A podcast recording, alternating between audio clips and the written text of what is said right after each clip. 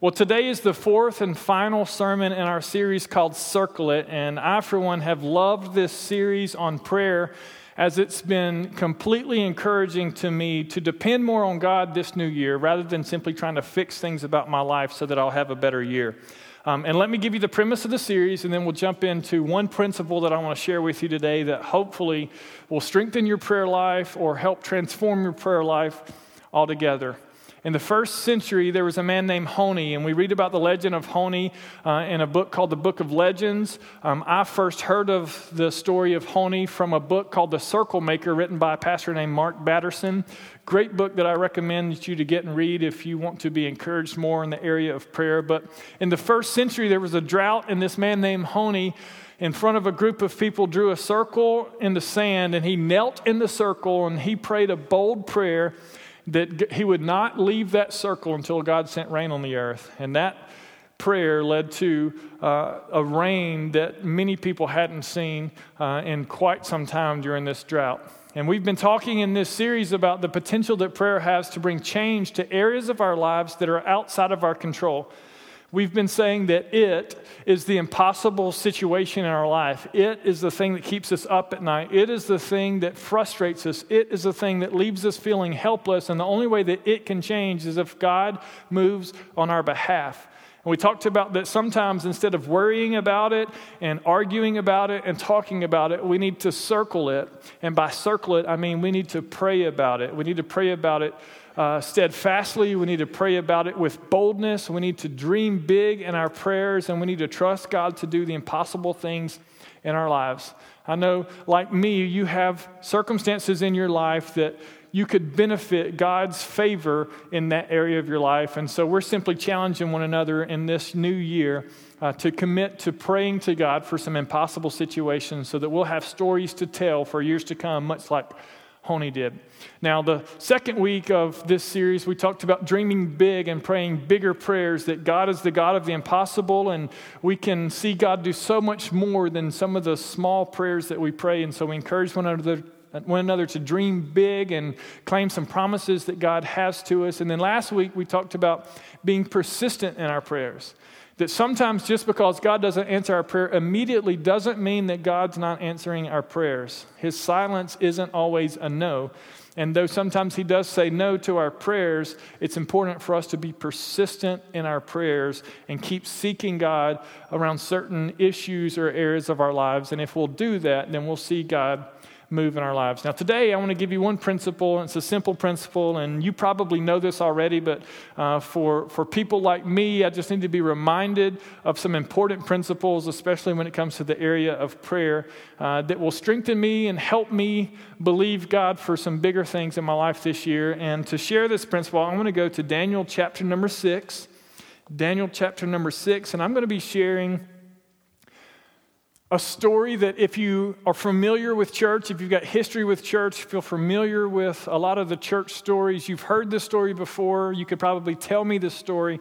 But I want to read the story almost in its entirety from Daniel chapter number six uh, because I think that there's something worth holding on to through this story. Now, Daniel was a prophet.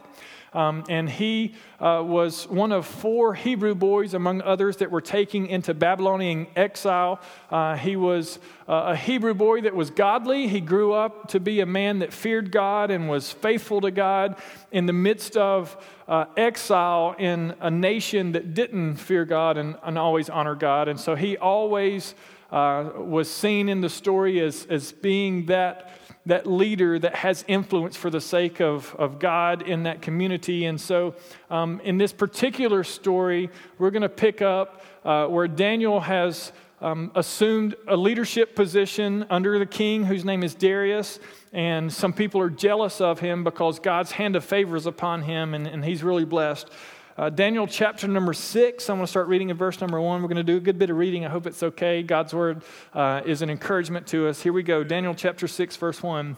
It pleased Darius to appoint one hundred twenty satraps to rule throughout the kingdom, with three administrators over them, one of whom was Daniel. So Daniel's one of three administrators over one hundred twenty other leaders. The satraps were made accountable to them so that the king might not suffer loss. Now Daniel so distinguished himself among the administrators and the satraps by his exceptional qualities that the king planned to set him over the whole kingdom. So of the three administrators, Daniel was the one that caught the king's eye as having the attributes and the leadership qualities uh, to be the top leader in the nation. Verse number four, at this, the administrators and the satraps tried to find grounds for charges against Daniel in his conduct of government affairs, but they were unable to do so. They could find no corruption in him because he was trustworthy and neither corrupt nor negligent. Finally, these men said, we will never find any basis for the charges against this man Daniel unless it has something to do with the law of his God. This is a great thing for people to be able to say about you and about me. That we could find nothing to accuse them of. We could find no fault in them except that they are deeply and madly in love with their God. And we have to use that somehow to trap them into a negative situation. Verse number six. So the administrators and the satraps went as a group to the king and said, O King Darius, live forever. The royal administrators, prefects, satraps, advisors, and governors have all agreed that the king should issue an edict and enforce the decree that anyone who prays to any god or man during the next thirty days, except you, O king, shall be thrown into the lion's den. They're, they're buttering him up, not because they think that King Darius is such a, a powerful man, but because they're ultimately trying to trap Daniel. And of course, if you're a king and all of your advisors are coming and saying, we should kind of dedicate thirty days and, you know, have everybody pray just to you and you can kind of be the God among all of our people. And, and he thought that that was great. Verse eight, now, O king, issue the decree and put it in writing so that it cannot be altered in accordance with the laws of the Medes and the Persians, which cannot be repealed. So King Darius put the decree in writing. Sounds like a great plan. Let's do it. I like the idea. These men then went as a group and found Daniel praying and asking God for help. Verse twelve, so they went to the king and spoke to him about his royal decree. Did you not publish a decree that during the next thirty days, anyone who prays to any god or man except you, O king, would be thrown into the lion's den? Didn't we, didn't we just make a law that you can't pray to any god or any man other than you for thirty days? The king answered, the decree stands in accordance with the laws of the Medes and the Persians, which cannot be repealed. And then they said to the king, Daniel, who is one of the exiles from Judah, pays no attention to you, O king, or to the decree that you put in writing. He still prays three times a day. We got him. You pass a law, right? Anyone that doesn't pray to you gets thrown into the lion's den. Well, you know, Daniel, kind of your favorite leader, the one you're going to put in charge of all of it, he's praying three times a day to his God. Verse number fourteen, when the king heard this, he was greatly distressed, and he was determined to rescue Daniel and made every effort until sundown to save him. See, King Darius, he loved Daniel. He respected Daniel. And he felt that this was a disjustice to, to Daniel, but the law was the law, and he had made the decree, and it couldn't be changed, and it grieved his heart, and he made every attempt to try to resolve the situation. I don't know if he went to Daniel personally and said, listen, man, just for the next few days, if you could just pray to me, that would be great. And Daniel wasn't going for it. It wasn't going to happen. He was committed to praying to his God. He was faithful in praying to his God. Verse number fifteen. Then the men went as a group to the king and said to him, remember, O king, that according to the law of the Medes and the Persians, no decree or edict that the king issues can be changed. So the king gave the order, and they brought Daniel and threw him into the lion's den. The king said to Daniel, may your God whom you serve continually rescue you. You broke the law. It's in writing. It is what it is. You were caught praying to your God, and now I'm throwing you in the lion's den. But listen at, listen at how much he loved Daniel. That he was hopeful enough that what he believed in so strongly could help them, that this, this man that wasn't a godly man said, I'm hoping that your God can deliver you, can rescue you. Keep praying to him, he's saying. Hopefully things will turn out for the best. A stone was brought and placed over the mouth of the den, and the king sealed it with his own signet ring and the rings of the nobles so that Daniel's situation might not be changed. It was outside of his control. It was an impossible situation. Daniel could do nothing to change it. The stone was rolled over the entrance of the dens. He had been thrown in with lions, with hungry lions who were looking to devour him. This was his punishment for praying to his God. And we have situations, Maybe not as drastic as facing literal lions that are waiting to eat our flesh and bones, but we have situations that are outside of our control that we can do nothing to change, that we can't manipulate into our favor. It's an impossible situation. Verse eighteen, then the king returned to his palace and spent the night without eating, without any entertainment being brought to him, and he could not sleep. It hurt his heart that Daniel, who he loved, was going to be killed. At the first light of dawn, the king got up and hurried to the lion's den. When he came near to the den, he called to Daniel in an anguished voice, "Daniel, servant of the living God, has your God, whom you serve continually, been able to rescue you from the lions?" He's hopeful. There's some hope there, and he's wanting to know, "Daniel, did your God save you?" And Daniel answered, "O king, live forever." This is this in and of itself is amazing that he even responded. That he's in a den with lions, and this would have been a form of punishment that had never worked out in the favor of the person being punished. And he goes and he calls out to Daniel to speak to him, I'm assuming, really not expecting to hear anything. And Daniel says, "O king, live forever. My God sent his angel, and he shut the mouths of the lions, and they have not hurt me because I was found innocent in his sight, nor have I ever done anything wrong before you, O king." The king was overjoyed and gave orders to lift Daniel out of the den. And when Daniel was lifted out of the den, no wound was found on him because he had trusted in his God. Not one scratch, not one bruise, not one cut. He had not been wounded in any way by these lions that were set to devour him. Now, perhaps the lions weren't hungry. Just, just I don't know, maybe they had eaten recently and maybe it was dark because it was nighttime and they didn't see him in there and they weren't really hungry and they couldn't smell good. Maybe they were sick. I don't know. But maybe this wasn't God moving. But listen to what happens next. At the king's command, the men who had falsely accused Daniel were brought in and thrown into the lion's den along with their wives and children. And before they reached the floor of the den, the lions overpowered them and crushed all their bones. Okay, these, these weren't like gentle lions, like Discovery Channel, oh, that's that's a pretty cute cat. These were some hungry lions who had been starved to the point that when they punished people, would immediately take advantage of that opportunity. And not only just the men who falsely accused Daniel, but their wives and their children, before they even hit the ground, all their bones were crushed. And Daniel had spent an entire night in the exact same den. Verse twenty-five, then King Darius wrote to all the peoples, nations, and men of every language throughout the land, "May you prosper greatly. I issue a decree that in every part of my kingdom, people must fear and reverence the God of Daniel. For he is the living God, and he endures forever, and his kingdom will not be destroyed. His dominion will never end." Because of Daniel's stand in the midst of an opportunity to waver in his faith, the king ended up issuing a decree that brought glory to the God of Daniel, who he so faithfully trusted and lived for. Now, here's what I want to focus on for the next few moments.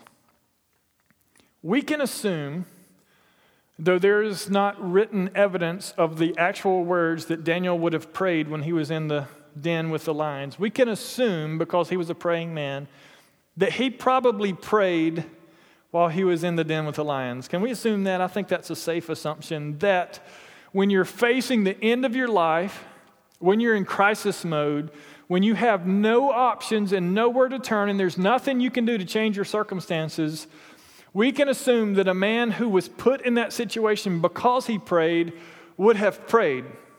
And we can also assume that God heard that prayer. And we can assume that because of the prayer that he prayed, that God delivered him and rescued him from the hands and the mouths of those lions.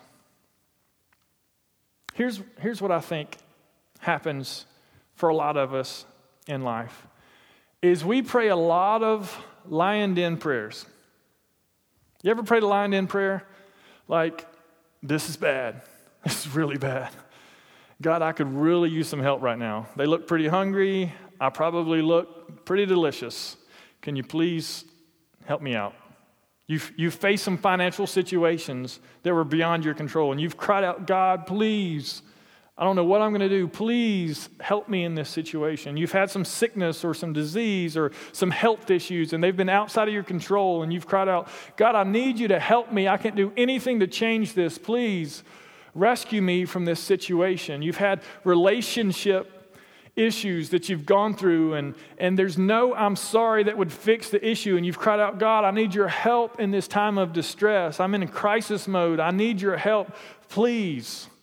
And I call them lined-in prayers because it's it's the moments in life where we pray our greatest and our hardest prayers because we truly need God the most. But so many times, crisis mode prayers drive our prayer life, don't they? It's in the time of our greatest need when we pray the most. It's when we need God the most that we actually decide to pray. It's when we can't fix things ourselves and we can't change the situation, no matter how hard we tried, that we were like, okay, so maybe now I need God's help. And it's almost as if, not that we intentionally say, God, I don't really need you, but it's almost as if we don't really want to bother him because he's probably busy running the universe, right? He's got a lot on his plate. He's worried about, you know, there's starving kids all around the world, and my situation's not quite as bad as some people's, and so I'm going to try to figure this out. But when we get to that moment where we're like, I'm staring at a hungry lion face to face, I can't do anything. We have that moment where we're like, God, help, please. I need you. It's as if we have this nine one one line that's directly to God that says, emergency, help, please, emergency. And no doubt Daniel prayed that prayer. God, I'm staring at lions. They look like they are hungry. They're like fixed on me. This isn't looking good. Please deliver me. Please get me out of this situation. Nothing wrong with that prayer. I think it's a great prayer, and it's a prayer that God honored and God answered. But there's one thing that I think that we fail to realize about the lion's den prayer that we need to embrace for ourselves. And it's the simple fact that Daniel didn't only pray lion's den prayers. His lion's den prayer was just a pinnacle of a regular, faithful, consistent prayer life. You say, well, it was that regular, faithful, consistent prayer life that got him in the lion's den, if we're being honest, and so maybe that wasn't to his advantage. And I can just tell you that there are moments in your life when you pray consistently and faithfully that God begins to speak to you, and maybe he puts you in situations that aren't always for your best. There's this myth that thinks if I pray really hard all the time, nothing bad will ever happen to me, and that's a myth. It's not true. There's been moments in my life where I've prayed faithfully, and I felt God led me to a situation that didn't turn out to be as good as the situation I was leaving, and I felt as if, though, God, I've been praying faithful, and you've got me in this situation, and sometimes, just sometimes, God wants to confirm to us that he is a miracle-working God, that he puts us in situations to strengthen our faith and to help us trust him more and to believe more and more in the power of prayer and the potential that it has to change our lives. And if we never went through those lion's den moments in our lives, we would never know of God's faithfulness to deliver us from those moments in lives. And sometimes the consistent prayers that we pray lead us to those moments, but it's only so that we come out stronger in the end. But without that faithful, consistent prayer life, if the essence of our prayer life is only emergency prayers, God, I need help. I got myself in a situation, or I'm facing something, or I can't get out. Rescue me, deliver me, set me free. If that's the extent of our prayer life, then we're missing something really important about the life of Daniel here. See, when I read this story, I skipped over verse ten, and I'm going to go back and read verse ten to you because I think it's so important to this story. Daniel has heard of the decree that Darius has issued that people can only pray to him for thirty days. This is his response. Now, when Daniel learned that the decree had been published, he went home to his upstairs room where the windows opened toward Jerusalem. Three times a day, he got down on his knees and he prayed, giving thanks to his God. Here's the kicker. Just as he had done before.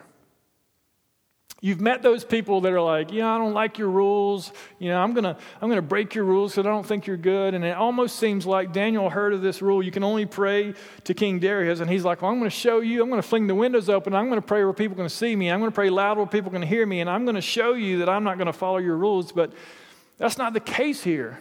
He's not trying to prove anything to anybody, just as he has done before, as he has always done. He made his way upstairs. He opened windows that faced Jerusalem. He got on his knees, and three times a day he prayed to his God. He had a plan for prayer. Prayer wasn't just a cry for help in the midst of crisis mode. Prayer was a driving force in this man's life. This was a man who knew how to pray. This was a man who prayed consistently and faithfully. This was a man who had a life that was centered around prayer. And the prayers that he prayed led him to situations where God would bring him favor and opportunities to see him work miracles in his life. And here's just my thought, just my belief, just my conviction. Had Daniel simply prayed the prayer in the lion's den to be delivered, without the history of the others, I don't know, maybe God still would have delivered him. But I think that he had a confidence in praying that prayer that was centered on a relationship that he had built through trusting God through prayer for days and weeks and months and years prior to this situation. It was a driving force in his life. And I would ask you, and I would ask me, what is your plan for praying? We're talking in this series about praying big, bold prayers and trusting God for the impossible. We're talking about believing that God can change circumstances in your life that are outside of your control. But if we're only crying to God for help because we're in crisis mode, we have no substance, no history, no deposits that we've put into this thing called prayer that have helped us gain confidence in the power of the prayers that we're praying. We have to have a plan. There's, there's got to be a where. There's got to be a when. There's got to be a, a how that we need to take a step to determine for ourselves, what's prayer look like for me? It's not just a, a telephone, God, I've got an emergency. It's an opportunity to have a relationship with the God of the universe, the creator of all mankind. He wants to have a relationship with us. And here's, here's a principle, here's a thought that I want to leave with you. Today's investment into prayer yields tomorrow's return in miracles. Today's investment into prayer yields tomorrow's return in miracles. You want to experience miracles in your life? You want to see God do some impossible things in your life? Invest in prayer continually, consistently, faithfully. Invest your life to be a praying follower of Christ, and you'll see him begin to do miraculous things in your life. Last night I was watching a ball game on E S P N. I caught the tail end of the Wisconsin, Wisconsin, I just said that weird, that's funny. The Wisconsin and Michigan game. Wisconsin is number six in the nation. Michigan's unranked. It was at Michigan, and it was close to the end of the game when I started watching, and ultimately there were just a few seconds left in the game, and Michigan was down by three points. Called a timeout, got a plan together. They came out of the timeout. Walton Junior shoots a three with just a few seconds left. Nothing but bottom. Ties the game. They go into overtime. They ended up getting beaten overtime, but let's stay in this moment for just a second. In that moment, in that moment, he was a hero, right? He drained it. I mean, pressure was on. We're talking about crisis mode. He came through in the clutch, tied the game, and gave him a chance to keep playing. It reminded me of a shot I once made. Back in my glory days when I was a freshman in college, I played basketball for Southern Polytechnic State University, and we were playing North Georgia College. I had literally played in two games that semester prior to this game. We're toward the end of the semester, and for whatever reason, the coach decided to give me a chance to play. I was having a decent game, and we got towards the end of the game, and we're down by one point. I believe there were thirteen seconds left in the game, and our coach calls a timeout. We've got the ball. Okay, now, the best player on our team is Heron Walker, and Heron, I think, was averaging twenty-six points per game up to that point, and everybody in the huddle just knew we're going to set screens, we're going to get him open, he's going to get the ball, he's going to shoot, and we're going to just pray it goes in, and he's going to, like, be the hero of the day. Coach Helfer calls us in close. He's here. Everybody's expecting Heron to get the ball, but Bronson, it's coming to you. And you're talking about a freshman in college. It's like, ooh, no, I don't know if I want it. Let somebody else take it. He says, this is what's going to happen. We're going to set some screens. You're going to get the ball up top. I want you to hold it till second, seven seconds left. And then you're going to drive. Everybody's going to clear out. Create a shot. Shoot it. You're going to knock it down. We're going to win the game. Now get out there. Timeout over. Let's go. And I walked on the court like, oh, no. I got the ball up top. I held it. Seven seconds left. I started driving. Made a move. Took a shot. It went in. There was like two seconds left. They threw it in and threw up a prayer. They missed it. We won the game. I felt like a hero of all heroes. My first big break in college basketball, people were picking me up on their shoulders on my team. I mean, it was one of the most dramatic, incredible moments in sports that I've ever had. But here's something, here's something that you got to understand about those last-minute shots that are so famous, especially in tournaments. Is that the last second shot that makes someone a hero isn't being taken for the first time. That's not the first time that Walton Junior shot that shot, and that wasn't the first time that I had shot that exact shot. In fact, as a kid growing up, I was the kid out in the driveway that was off in the corner like, three, two, one. Oh, I got fouled. Ball back, three, two. And then I would make it, and I would be the hero, and I'd run around the yard. And then I got into high school, and I would practice those shots. And literally, Coach Helfer ended every one of our practices with an in-game situation. And he would call us all to the sideline. He would say, here's the situation. You five are in the game. You're down by two. There's eight seconds left. Here's where you got the ball. Here's the play we're going to run. And we would run that play until we ended every practice with a victory. Sometimes we'd run the play ten times. Sometimes it would take twenty times. But eventually, we would win the game in practice, and then the practice would be over. And so when he gave me the opportunity to shoot that shot, it wasn't the first time I'd ever shot that shot. It was by far the most dramatic time I had shot that shot. But that shot had been shot hundreds of times before, if not thousands. And the shot in the Michigan game had been shot hundreds and thousands of times before he shot it then. And the prayer that Daniel prayed in the den with the lions had been prayed hundreds and thousands of times before he needed it the most. Your investment into prayer today yields returns and miracles tomorrow. There's going to come a time in your life that hopefully you're going to reap the benefits of some investments financially.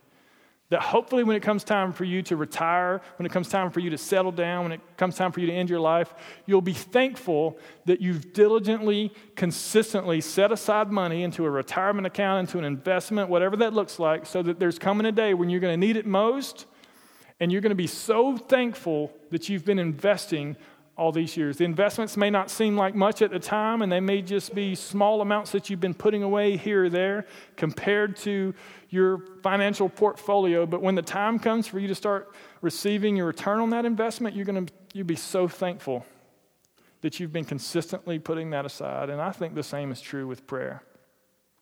There's going to come those moments in life where you're going to need God, and you're going to be thankful that for the past days and weeks and months and years, you've been consistently making investments into prayer, because it will yield a return. And I believe we yield return in miracles because of investments that we make in prayer. And I want to challenge you this morning. I want to challenge myself. What is our plan for praying? Daniel's plan was upstairs, on his knees, three times a day, with the window open to Jerusalem. You say, what is significant about the window to Jerusalem? Well, that was Daniel's heart. Read Daniel chapter nine. Daniel had a heart for Jerusalem because the people of God, the city of God, had been destroyed and it had been taken captive. And his prayer was, God, restore the city, restore the city. I believe that it was that issue in his life that he continually circled in prayer. It was that impossible situation. In fact, he had been promised that for seventy years, the city of Jerusalem would be laid bare, but there would come a day after seventy years that God would restore it. And he didn't wait till year sixty-nine to start praying about it. He opened his window toward Jerusalem because that's where his dream was. And three times a day, he faithfully prayed to his God. What are you faithfully praying for? Where do you faithfully pray? For me, I leave early in the mornings, and I've got a twenty-minute drive every day, and I rarely drive with the radio on because that, for me, is my time to be quiet before God. For some people, you're a morning person, and you have no problems getting up early, and you fall on your knees at your bed, whatever that place looks like. For some of you, you're night owls, and you think best at night, you operate best at night, you hate mornings. Scripture tells us that Jesus had a plan for praying early in the morning. Several scriptures tell us he, he withdrew to be alone with God. Whatever your plan is, have a plan. When do you pray? How do you pray? Where do you pray? What's that look like? Develop that plan, commit to that plan, and establish that plan. Live by that plan. Become people who pray consistently and invest in prayer, and there'll come a day where you'll need a miracle, and you'll receive that miracle. Our cries for help are best supported by faithful, consistent prayers to God over years and years and years. And I want us to be a praying church, and I want us to be a church that honors God with faithful, consistent prayers. And I want us to be a church that sees God do miracles, not only miracles that benefit us and keep us from being destroyed by lions, but miracles that change an entire nation. Can we be that type of church? Today, we end our twenty-one days of prayer and fasting. For the last twenty-one days, some of us have been fasting. We haven't eaten a thing. Some of us have been fasting from social media, and we've not spent any time on social media. Some of us have been fasting a particular meal each day. Some of us have been fasting a particular type of food, like maybe sweets, for the entire twenty-one days. Whatever it is that we've been fasting for the last twenty-one days, today concludes that time of fasting and prayer. And we've been praying specifically that God would do something special in our church, that he would grant us a move of God that would help us grow our church, not so that we can brag about any type of numbers, but so that we can have a greater impact in this community. And I want us to end these twenty-one days by simply praying together that God would do something special in our church. Father, thank you for being a God who hears our prayers. Thank you for being a God who honors our prayers. Thank you, Father, that in times of crisis and times of emergency, when everything seems to be falling apart and we've got nowhere to turn, that we can run to you and we can cry out to you, and you'll hear our cries and you'll perform miracles in our midst. But thank you, Father, also for an invitation to spend a lifetime praying to you, to have honest conversations with a loving God, to get to know you and allow you to see our heart for who we are. I pray that as we become a praying people, Father God, that you will honor our prayers. And specifically for the last twenty-one days, we've been fasting and praying and seeking your hand of blessing and favor upon our church. And we just pray together that we would experience a move of God that can't be attributed to anything that we've done, but we would look back on these twenty-one days and understand the power that prayer has among us. We ask you, Father, to help us to worship you well as a church. We pray that you would help us to serve well as a church. We pray that you would help us to invite well as a church, that we would give well as a church, that we would connect with one another well as a church, and that as a church we would be a church that prays, that honors you, that isn't about any self-recognition, but, Lord, lives for the glory of God. And I pray that you would bless our church. We thank you for the last three years of faithfulness and how you've helped us along the way. You've been so good to our church, and we're so grateful. And we just ask you, Father, to continue to bless us and to take us to deeper depths and to higher heights than we've ever experienced as a church. And we trust you and thank you for that, and believe together that you'll do the impossible among us. And for that, we give you glory. In Jesus' name, and everyone said together, amen. Amen.